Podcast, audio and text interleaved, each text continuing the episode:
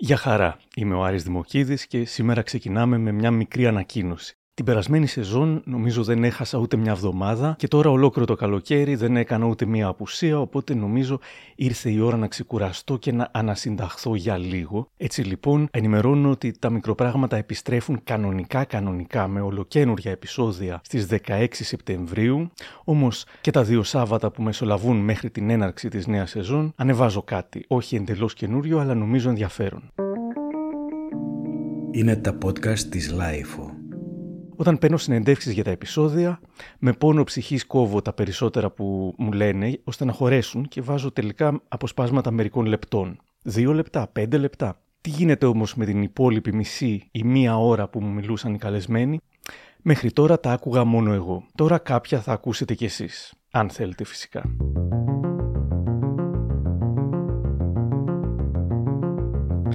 Όχι τα off the record ή κάποια που λέμε ενδιάμεσα άσχετα, όσα μου είπαν και μου έδωσαν την άδειά τους για πιθανή μετάδοση.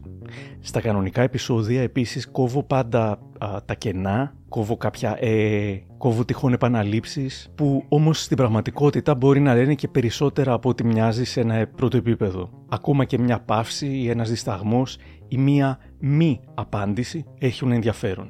Σήμερα, Σάκης Μπουλάς Uncut ένα μπόνους επεισόδιο συνοδευτικό της σκληρής αλήθειας για το Σάκη Μπουλά, παρουσιάζω χωρίς περικοπές τη συνέντευξη που μου είχε δώσει η ηθοποιός Αλεξάνδρα Ούστα, η τελευταία του σύντροφος, καθώς και η Διονύσης Αβόπουλος και Γιώργος Καπουτζίδης. Ξεκινάμε με την Αλεξάνδρα Ούστα.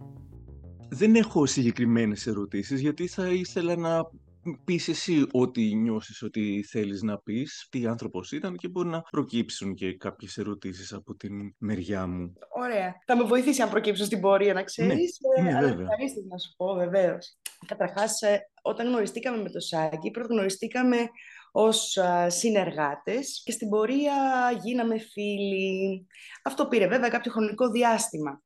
Ε, όταν τον ε, πρώτον συνάντησα, επειδή είχα μόνο μία εικόνα για εκείνον, το, πώς, το παρουσιαστικό, ήτανε, ήταν λίγο σοκαριστική αντίθεση του παρουσιαστικού του, που ήταν ένας άνδρας έτσι εύσωμος, μελαχρινός, ε, με τα μουσια, με, με κάπως άγρια χαρακτηριστικά θα έλεγα τουλάχιστον για, για το δικό μου το μυαλό. Ε, το πόσο ευγενής ήταν, το πόσο κύριος ήταν.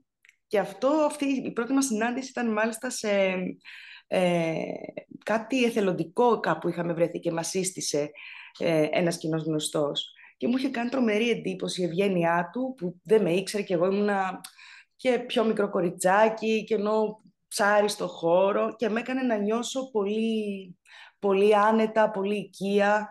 Δεν εισέπραξα δηλαδή, πώς να σου πω, κάποιο του πέι ότι οφείλω να είμαι κάπως απέναντί του. Ήταν όλο πολύ η συνάντησή μας η πρώτη γνωριμία μας ήταν έτσι πολύ γλυκιά.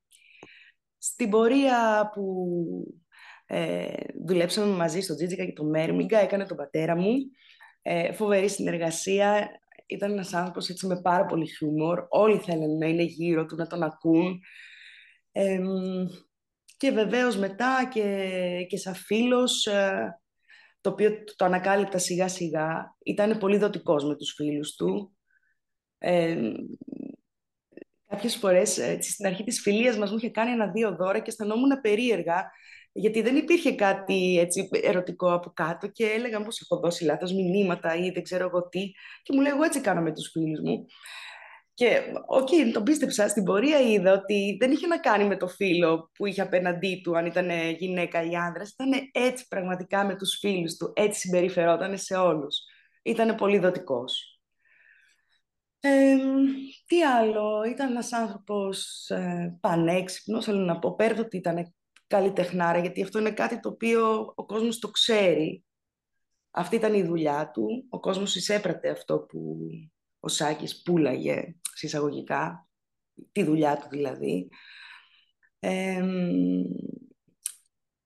Έχω την αίσθηση... Α, ναι. Πες μου, πες μου έχω την αίσθηση ότι ήταν ένας άνθρωπος που στη δουλειά του ε, συνδύαζε πολλά και διαφορετικά πράγματα. Τραγουδούσε, ξέρω εγώ, Θάνο Μικρούτσικο ή με το Σαββόπουλο ή σε ταινίες του Τσιόλι κλπ. Και ταυτόχρονα μπορεί να έκανε και μια πολύ επιτυχημένη εμπορική σειρά στην τηλεόραση, ε, τραγούδια πιο light κλπ.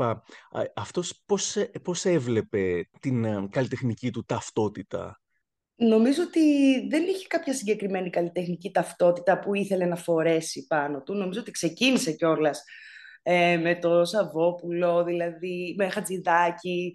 Ε, έτσι ήταν στα πρώτα του βήματα. Ε, αλλά αυτό που, αυτό που καταλάβαινα και αυτό που εισέπρατα είναι ότι έκανε αυτό που, που, που ήθελε εκείνος κάθε φορά, αυτό που ένιωθε καλά. και κάποια τραγούδια αργότερα που έκανε δικά του, ε, μου έλεγε στο, στο ραδιόφωνο δεν, δεν με παίζανε, δεν τα παίζανε τα τραγούδια, γιατί τα θεωρούσαν τότε τη δεκαετία του 80, ξέρω εγώ, λίγο έτσι πιο τολμηρά. Τώρα εντάξει τα ακούμε και γελάμε ότι αυτό είναι τολμηρό. αλλά και πάλι δεν τον ένοιαζε, δηλαδή ήθελε αυτό που ήθελε, το τραγούδι που ήθελε να γράψει θα το έγραφε, θα το έλεγε. Δεν είχε ανάγκη, αν ήθελε να κάνει μία σειρά, του άρεσε, θα την έκανε. Αν ήταν κάτι το οποίο έβλεπε ότι μάλλον δεν θα περάσει καλά, απλά το απέριπτε. Ό,τι έκανε, νομίζω, το έκανε με χαρά. Και αυτό και το γεγονός ότι ε, δεν είχε και κάποια συγκεκριμένη καλλιτεχνική ταυτότητα, νομίζω ότι τον έκανε να περνάει ακόμα καλύτερα. Έτσι στις πιο προσωπικές του σχέσεις, πώς ήταν από την δική σου εμπειρία; Λοιπόν, αυτό που σου είπα ότι ήταν ένας δοτικός άνθρωπος, ε, ήταν έτσι οι, οι περισσότερες στιγμές του. Χαιρότανε, χαιρότανε σαν να χαίρεται ένα μικρό παιδί όταν πρόσφερε κάτι στον άλλον, ό,τι και αν ήταν αυτό, από έναν καφέ που θα του έφτιαχνε, μέχρι ένα μικρό ή μεγαλύτερο δώρο και χαιρότανε να βλέπει τη χαρά του άλλου που εισπράττει αυτό το πράγμα. Αν κάποιος για κάποιο λόγο δεν ε, εκδηλωνόταν δεν εκδήλωνε τη χαρά του, εκείνος το έφερε βαρέως. Στεναχωριόταν απίστευτα. Θεωρούσε ότι είχε αποτύχει. Ήταν φοβερό αυτή. Ήταν τρομερή αντίφαση αυτού του πράγματος. Ήταν, ήταν σαν, σαν κάποιο είδους ανασφάλεια, ας πούμε. Νομίζω ναι.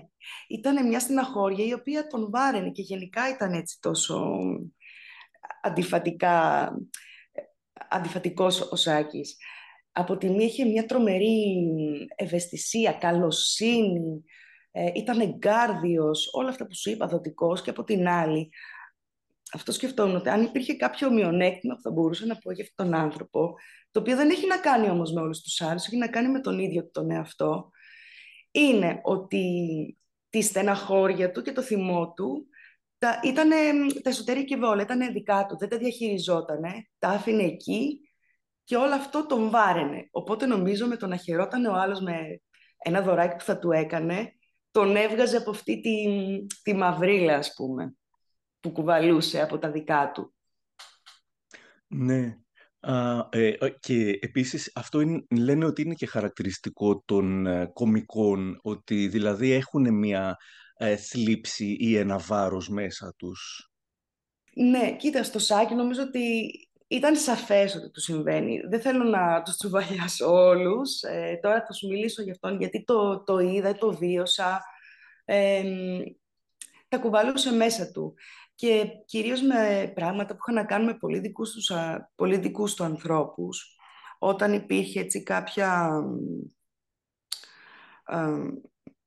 κάποια διαφωνία, εν πάση περιπτώσει, ή αισθανόταν αδικημένος, ε, δεν έμπαινε στη διαδικασία να, να το λύσει, ξέρεις, να λυθεί το θέμα και να πάει παρακάτω, παρά αυτό φόρτωνε μέσα του, συγγνώμη. Ε, δεν λυνότανε και τον βάραινε και συνέχιζε να τον βαραίνει. Και παρόλο που εξελισσότανε η οποιαδήποτε σχέση στην πορεία των χρόνων με κάποιον που μπορεί να έχει τη διαφωνία, έμενε μέσα του το, το πρόβλημα και, και απλά συνέχιζε να υπάρχει.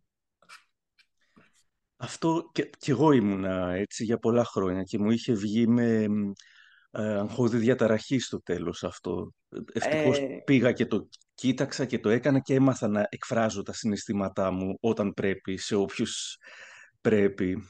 ναι. Νομίζω ότι και ο Σάκης είχε κάτι αντίστοιχο ναι. σε, σε μεγάλο βαθμό, ναι. Και το είχα ακούσει και για σένα. Το, ε, το, το, είχα διαβάσει, το είχα ακούσει κάπου, το έχεις πει σε κάποιο επεισόδιο, ναι. ναι. Και εκείνος ε, νομίζω ότι είχε, είχε τέτοιο θέμα. Είχε τέτοιο θέμα να διαχειριστεί και το άγχος του μέσα σε όλα. Αλλά δεν είχε ζητήσει βοήθεια. Ε, τουλάχιστον όσο καιρό είμαστε μαζί όχι, αλλά ξέρω ότι υπήρχε μια, μια κατάσταση η οποία ήταν πολλά χρόνια, ξέρω εγώ 20-25 χρόνια που ε, έπαιρνε κάποια φάρμακα προκειμένου να διαχειριστεί το άγχος του. Ε, δεν μπορούσε δηλαδή χωρίς αυτό. Αυτό δεν ξέρω στην πραγματικότητα αν έγινε επειδή πήγε μία φορά πριν τόσα χρόνια και κάποιος του είπε «ΟΚ, πάρε αυτά και έτσι θα το κουμαντάρεις» και δεν ξαναπήγε ποτέ.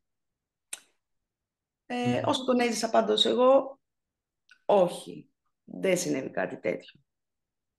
Αλλά όταν ήσασταν, ας πούμε, ε, μόνοι, χωρίς τους υπόλοιπους ανθρώπους, ε, αφινότανε, έφευγε το άγχος ή, ή περνούσε όμορφα μεγάλο μέρος της ζωής του; Νομίζω ότι ναι, περνούσε όμορφα. Υπάρχουν, υπήρχαν φορές που και είχαμε γελάσει τόσο πολύ που δεν πίστευα από το πουθενά δύο άνθρωποι μπορούν να γελάσουν τόσο πολύ μέχρι δακρύων και σε συνθήκες που ε, δεν είναι τόσο ευχάριστες. Ε, ας πούμε βρεθήκαμε σε ένα μέρος που κρυώναμε πάρα πολύ ένα βράδυ, δεν μπορούσαμε να κοιμηθούμε από το κρύο και τελικά καταλήξαμε να μην κοιμόμαστε από τα γέλια μέχρι τις 5 το πρωί γελάγαμε και διακομωδούσαμε τη συνθήκη.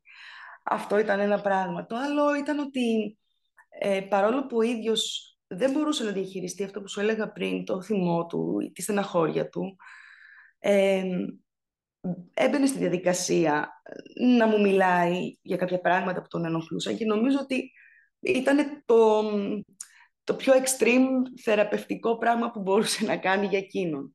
Και αυτό ακόμα νομίζω ότι κάπως του λειτουργούσε εφόσον δεν μπορούσε να κάνει κάτι άλλο για την εκάστοτε κατάσταση που τον βάραινε. Αλλά ναι, πέρναγε καλά.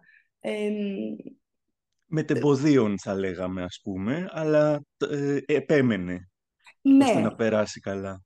Ευχαριστιόταν, ευχαριστιόταν τη ζωή, δεν είναι ότι δεν τη ευχαριστιόταν. Ε, έβρισκε τρόπους να τη, να τη ευχαριστιέται. Απλά σε βάθος χρόνου νομίζω αυτά που σου είπα για τη στεναχωρία και το άγχος, ότι δεν του κάνανε καλό. Εν τέλει, δηλαδή, εγώ προσωπικά, είναι δική μου άποψη, δεν είμαι γιατρός. Εκεί καταλήγω ότι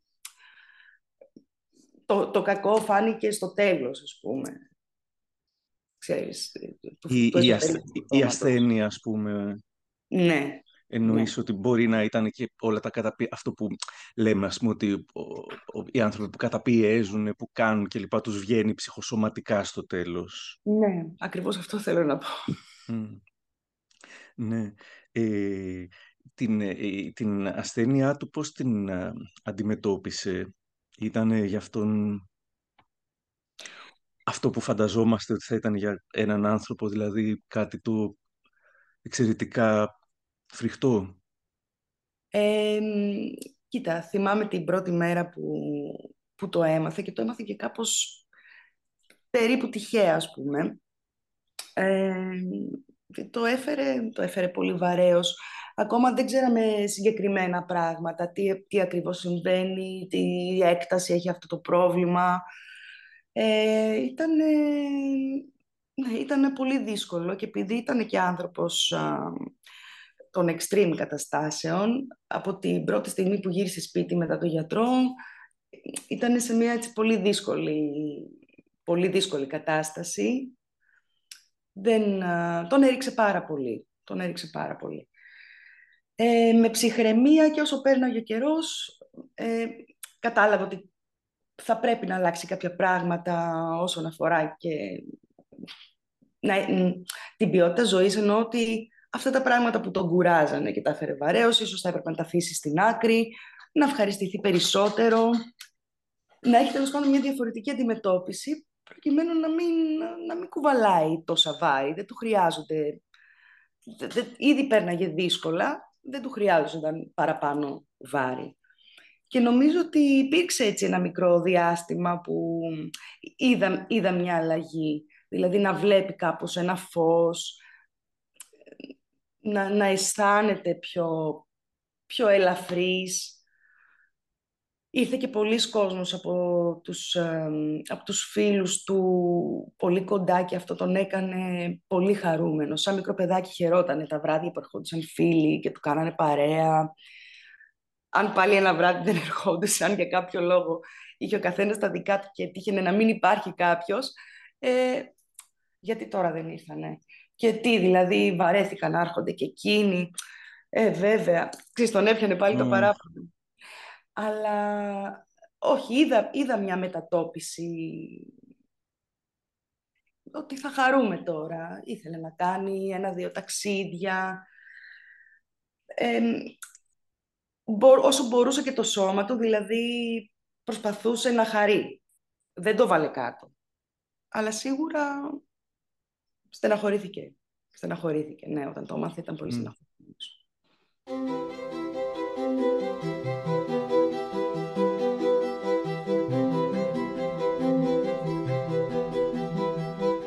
Είναι φοβερό ε, με τον ε, καρκίνο. Το, ε, θυμάμαι τη μαμά μου, η οποία έχει πεθάνει εδώ και πολλά χρόνια, η οποία επίσης ήταν κάπως στα συναισθήματά της, δεν τα εξέφραζε όταν έπρεπε, εκεί που έπρεπε κλπ.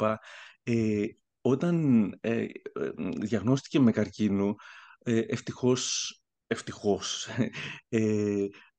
ε, ε, κράτησε τρισήμιση χρόνια. Οπότε είχε αρκετή ζωή μπροστά της τελικα μέχρι να πεθάνει. Άλλαξε η κοσμοθεωρία της και έμαθα ότι αυτό συμβαίνει αρκετά σε ανθρω, ε, ανθρώπους οι οποίοι ήταν έτσι και μαθαίνουν ότι έχουν καρκίνο. Είναι ένα ένα χαστούκι ας πούμε, το οποίο όμως μετά κάνει την ζωή σου τελείως διαφορετική.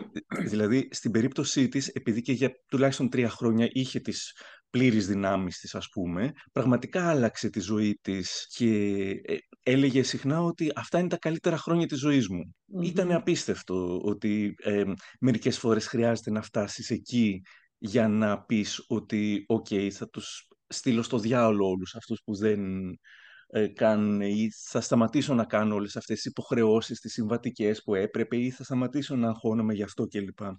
Αυτό, ναι, θα δώσω αξία στην κάθε στιγμή της ζωής, θα ναι. χαίρομαι όσο μπορώ, μόνο. Ναι. Το θέμα ε, είναι πώς, πώς θα μπορούσαμε να το κάνουμε όλοι αυτοί όσοι δεν το κάνουμε ήδη, χωρίς να χρειαστεί να ε, νοσήσουμε ή να νιώσουμε την ανάσα του θανάτου. Έχεις πολύ δίκιο. Για μένα πάντως ήταν ένα πολύ σημαντικό μάθημα γενικότερα και, και η σχέση με το Σάκη αλλά και ειδικά τον τελευταίο χρόνο ε, από πολλές απόψεις και ναι, το πήρα βέβαια με, με, με το χειρότερο δυνατόν τρόπο. Θα, θα, θα μπορούσε να, να μην το έχω πάρει ποτέ ή δεν ξέρω εγώ πώς αλλιώς, αλλά ε, το έβλεπα αυτό, το, το, αυτό ακριβώς που λες, αυτό το χαστούκι που, που τρως εκείνη τη στιγμή και λες πρέπει να, να ζήσω αλλιώς. Την είδα αυτή τη, τη μεταβολή. Δεν ξέρω αν είχε παραπάνω χρόνο θα έκανε κι άλλες αλλαγές εκείνος, γιατί όπως πιθανόν ξέρεις και εσύ με τις διαδικασίες, τις θεραπείες και τα λοιπά, κουράζεσαι το σώμα, δηλαδή μπορεί το μυαλό και η ψυχή να θέλει, αλλά το, το σώμα δεν μπορεί να ακολουθήσει και αυτό σε καταβάλει, το, τον κατέβαλε δηλαδή, υπήρχαν φορές που τον κατέβαλε. Ναι, ναι. Αλλά ναι, είναι, είναι μάθημα και για το, τον κύκλο των ανθρώπων που τους συμβαίνει αυτό το πράγμα και αυτοί με έναν τρόπο... Ναι. Καταλαβαίνεις. Ναι, ναι ήθελα επίσης να ρωτήσω, μιλούσε ποτέ για την παιδική του ηλικία και την εφηβική νεανική του ηλικία και πώς έβλεπε την ζωή του; Ε, προς το τέλος της ζωής του, πώς έβλεπε την αρχή της ζωής του; Ε, γενικά, ναι, μιλούσε και για την παιδική του ηλικία και για την νεανική του ηλικία. Θυμάμαι χαρακτηριστικά ένα, ένα περιστατικό μου έλεγε και το πόσο γερός είναι σαν οργανισμός και τέτοια που είχε κάνει και το bypass και ε, επέζησε και από αυτό, δηλαδή πήγαν όλα καλά εν τέλει.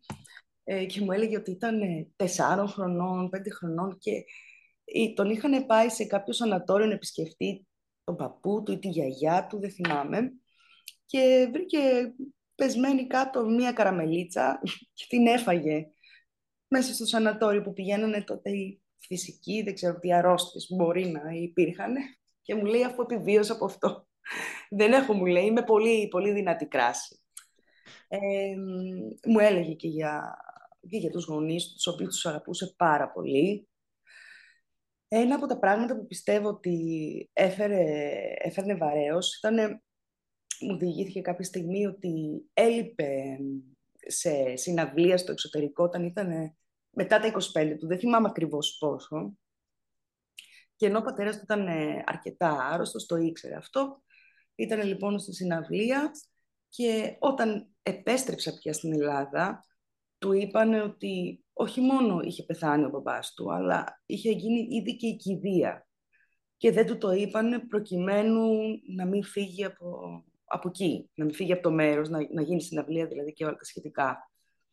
Το οποίο λέγοντάς μου αυτό το πράγμα, ε, για μένα ήταν πολύ σοκαριστικό, γιατί ξέρω ότι τους αγαπούσε πολύ τους γονείς του. Ε, και δεν μπορούσα να διανοηθώ πόσο βάρος αυτό ήταν μέσα του, το να ξέρει ότι κάποιος δεν του είπε ότι ο, ο πατέρας του πέθανε και ότι γίνεται και η ιδέα προκειμένου να γίνει η δουλειά τους. Και εκείνος γύρισε και, και δεν τον βρήκε πίσω. Ξέρεις, να πεις το τελευταίο λόγο ή ακόμα και το τελευταίο αντίο. Και νομίζω Ασυγχώρητο. ναι, αυτό.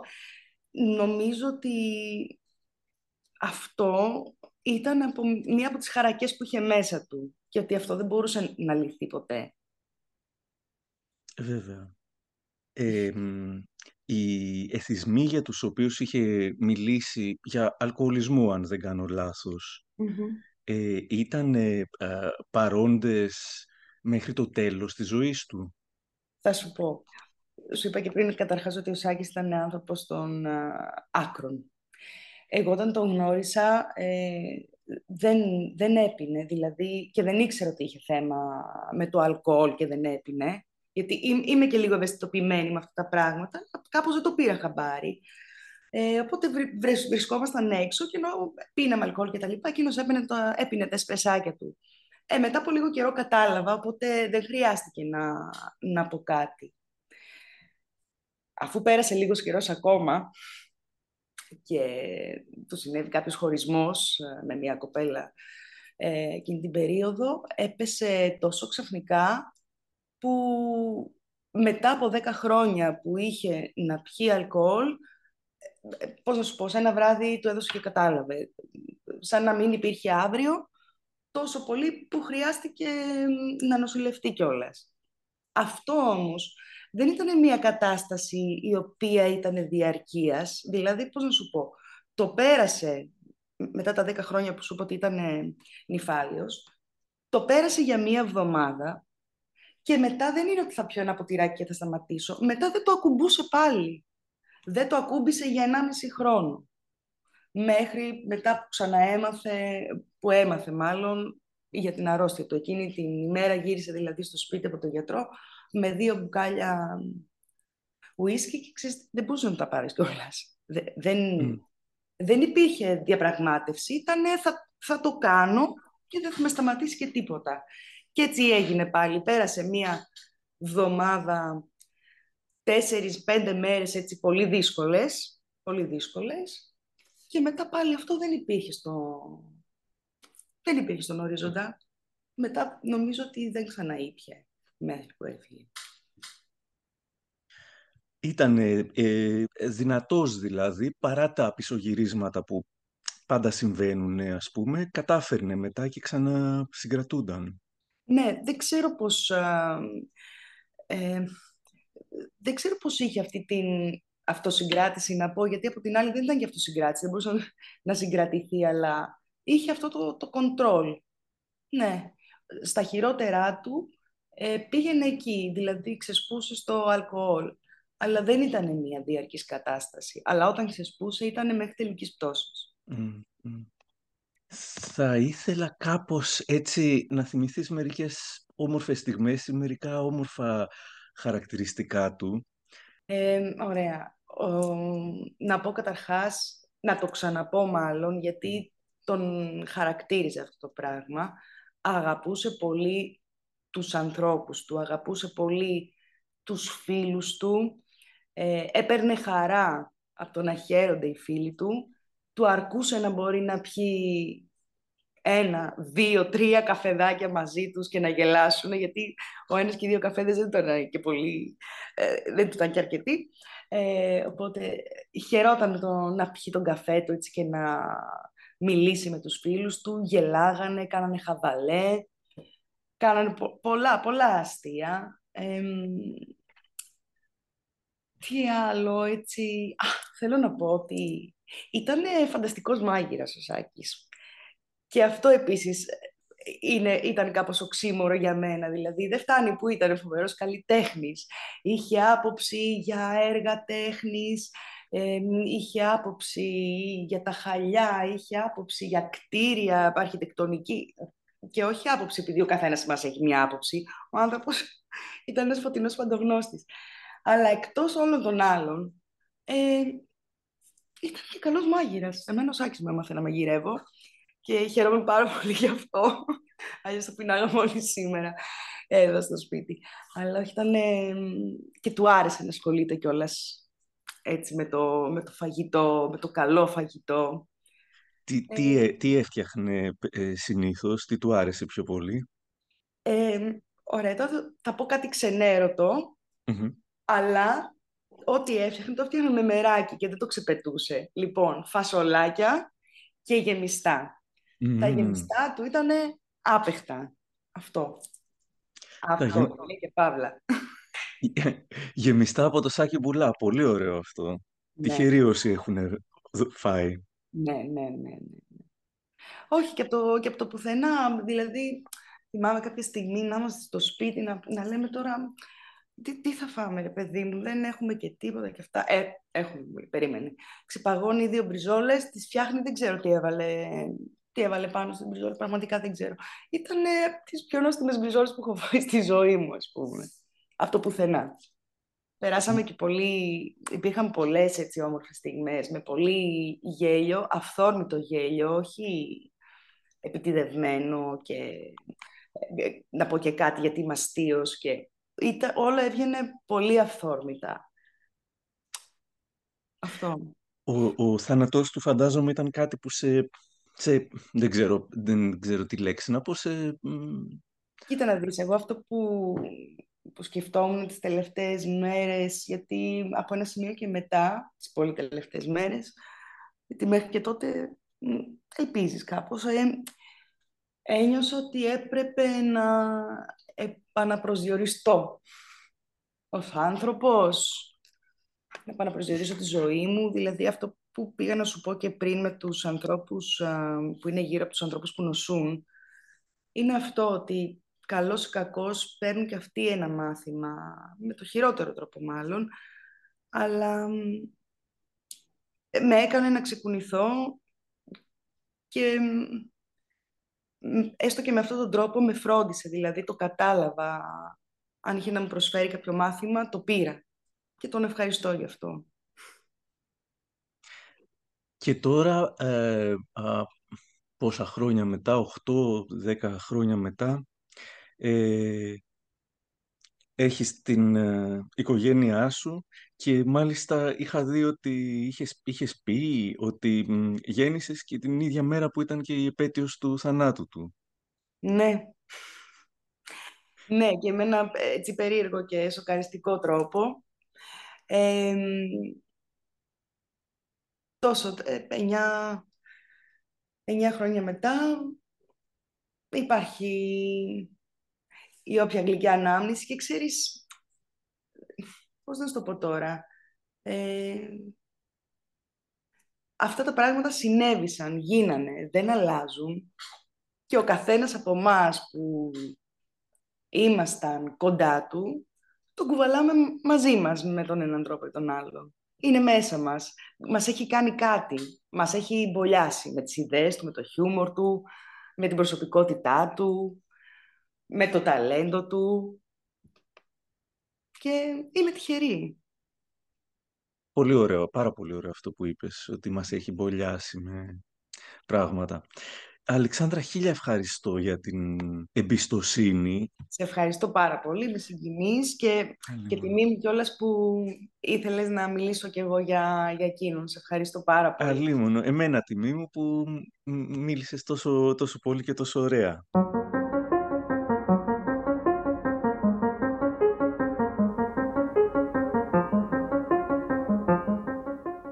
Ήταν η Αλεξάνδρα Ούστα χωρίς περικοπές, όλη η συνομιλία μας για τον Σάκη Μπουλά και τώρα αυτά που μου είπε ο Γιώργος Χαπουτζίδης που συνεργάστηκε με τον Μπουλά στις Σαββατογεννημένες.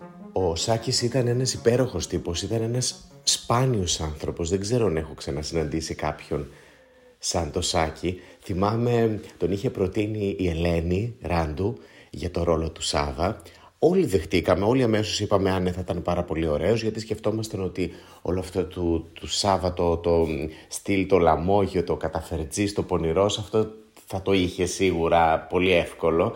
Είχε ούτως ή άλλως τέτοιους ρόλους έπαιζε πολύ συχνά. Και σκεφτόμασταν πόσο πιστικός θα είναι όταν θα πρέπει να πάθει ο Σάβα αμνησία και να γίνει καλός και γλυκός και ε, τόσο τρυφερός με όλες και θυμάμαι όταν είδαμε τη σκηνή στο νοσοκομείο που, που ε, ήταν τυλιγμένος με τους, ε, με τους επιδέσμους και τον Τάιζαν και ορτάκι και τις κοιτούσε με χαμένο βλέμμα. Δεν μπορούσαν να μιλήσουν τα τρία κορίτσια από αυτό που βλέπανε, από το πόσο αστείος ήταν. Ε, ήταν ένας υπέροχος συνάδελφος και ήταν ένας συνάδελφος και συνεργάτης για όλους. Δηλαδή κανένας ηθοποιός και κανένας άνθρωπος από το συνεργείο δεν νομίζω ότι είχε ποτέ το, το, το, οτιδήποτε να του προσάψει. Ήταν πραγματικά εξαιρετικό στη συνεργασία, τον συμπαθούσαν όλοι. Ένας πολύ φωτεινός άνθρωπος, λες και δεν είχε ανασφάλειες, λες και δεν είχε ανταγωνισμούς. Είχε μόνο καλοσύνη μέσα του για όλους, ε, πολύ υποστηρικτικός. Μου είχε κάνει πολύ εντύπωση Είχε μια περιπέτεια με την υγεία του όταν τελείωσαν οι Σαββατογεννημένες. Ε, δεν πρόσεχε τη διατροφή του ίσως ε, ε, και είχε μια περιπέτεια εν πάση περιπτώσει νομίζω αρκετά σοβαρή από ό,τι θυμάμαι δηλαδή είχε μπει νοσοκομείο και είχαμε κανονίσει να τον δούμε μετά όταν έγινε καλύτερα με τη Ράνια τη Σχίζα. Και βγήκαμε μαζί να τον δούμε να, πώς είναι. Και είδα έναν άνθρωπο που είχε περάσει τόσο δύσκολα, έναν άνθρωπο πάλι τόσο χαρούμενο και τόσο αισιόδοξο, μας εξιστορούσε, μας, μας εξιστορούσε με, με, ενθουσιασμό το ότι έχει αλλάξει η ζωή του, ότι είναι πολύ πιο προσεκτικός, κάνει μια πολύ πιο ε, προσεκτική διατροφή και ότι τα έχει δει όλα αλλιώς. Δηλαδή ήταν ένας άνθρωπος ενθουσιασμένος ακόμα και αυτό το, το άσχημο που του, που του είχε συμβεί δεν τον είχε καταβάλει, ούτε τον είχε κάνει να είναι γκρινιάρης, ούτε μας το παρουσίαζε ως κάτι μαύρο όλο αυτό, αλλά, αλλά ήταν φωτεινός και τότε. Ήταν υπέροχος άνθρωπος, υπέροχος πραγματικά.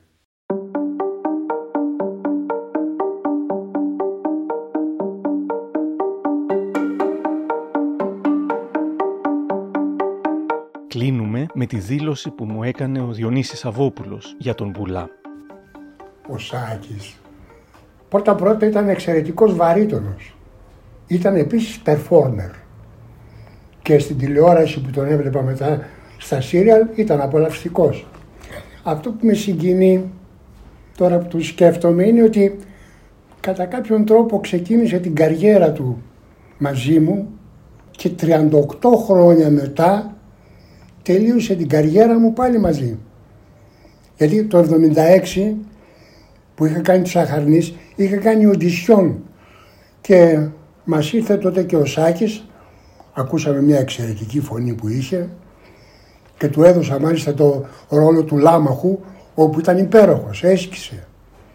Ε, μετά αφού παίξαμε ένα χρόνο, κάναμε το δίσκο, χωρίσαν οι δρόμοι μας, έκανε τη, τη δουλειά του, έκανε την καριέρα του και ανταμώσαμε ξανά, μπράβο, 38 χρόνια μετά, σε εκείνο το πρόγραμμα που είχαμε κάνει, το είχα βαφτίσει Γκαγκαντίνου και ήμασταν με τον Ζουγανέλη, τον ε, Λαβρέντη, τον Μαχαιρίτσα και τον Σάκη τον Μπουλά, ο οποίος όμως ήταν άρρωστος. Ήτανε, ερχόταν στις πρόβες από τις χημειοθεραπείες του. Εγώ στην αρχή δεν το ήξερα Μετά το έμαθα και κυρίως όταν μια φορά στην πρόβα τον αισθάνθηκα δίπλα μου κάπως να κλονίζεται και τον έπιασα. Και αυτό συνέβη κανένα δυο φορές και μετά στις παραστάσεις. Του λέω Σάκη, προέχει η υγεία αδερφέ μου. Ε, μήπως πρέπει να πας, μου λέει Διονύση, εμένα η υγεία είναι να έρχομαι εδώ. Τι να του πω.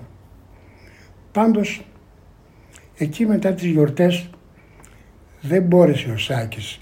Γύρισε σπίτι του, γύρισε στις θεραπείες του και δεν θυμάμαι μετά από σύντομο χρονικό διάστημα, μετά από ένα μήνα, δύο μήνες, μάθανε με πως πέθανε. Τον θυμάμαι πάντοτε με αγάπη. Ήταν ωραίος ο Σάκης και ωραία τραγούδια έγραψε. Μ' αρέσει πολύ αυτό που λέει το φλασάκι. Να ζήσετε, να ζήσουμε αν τον θυμόμαστε.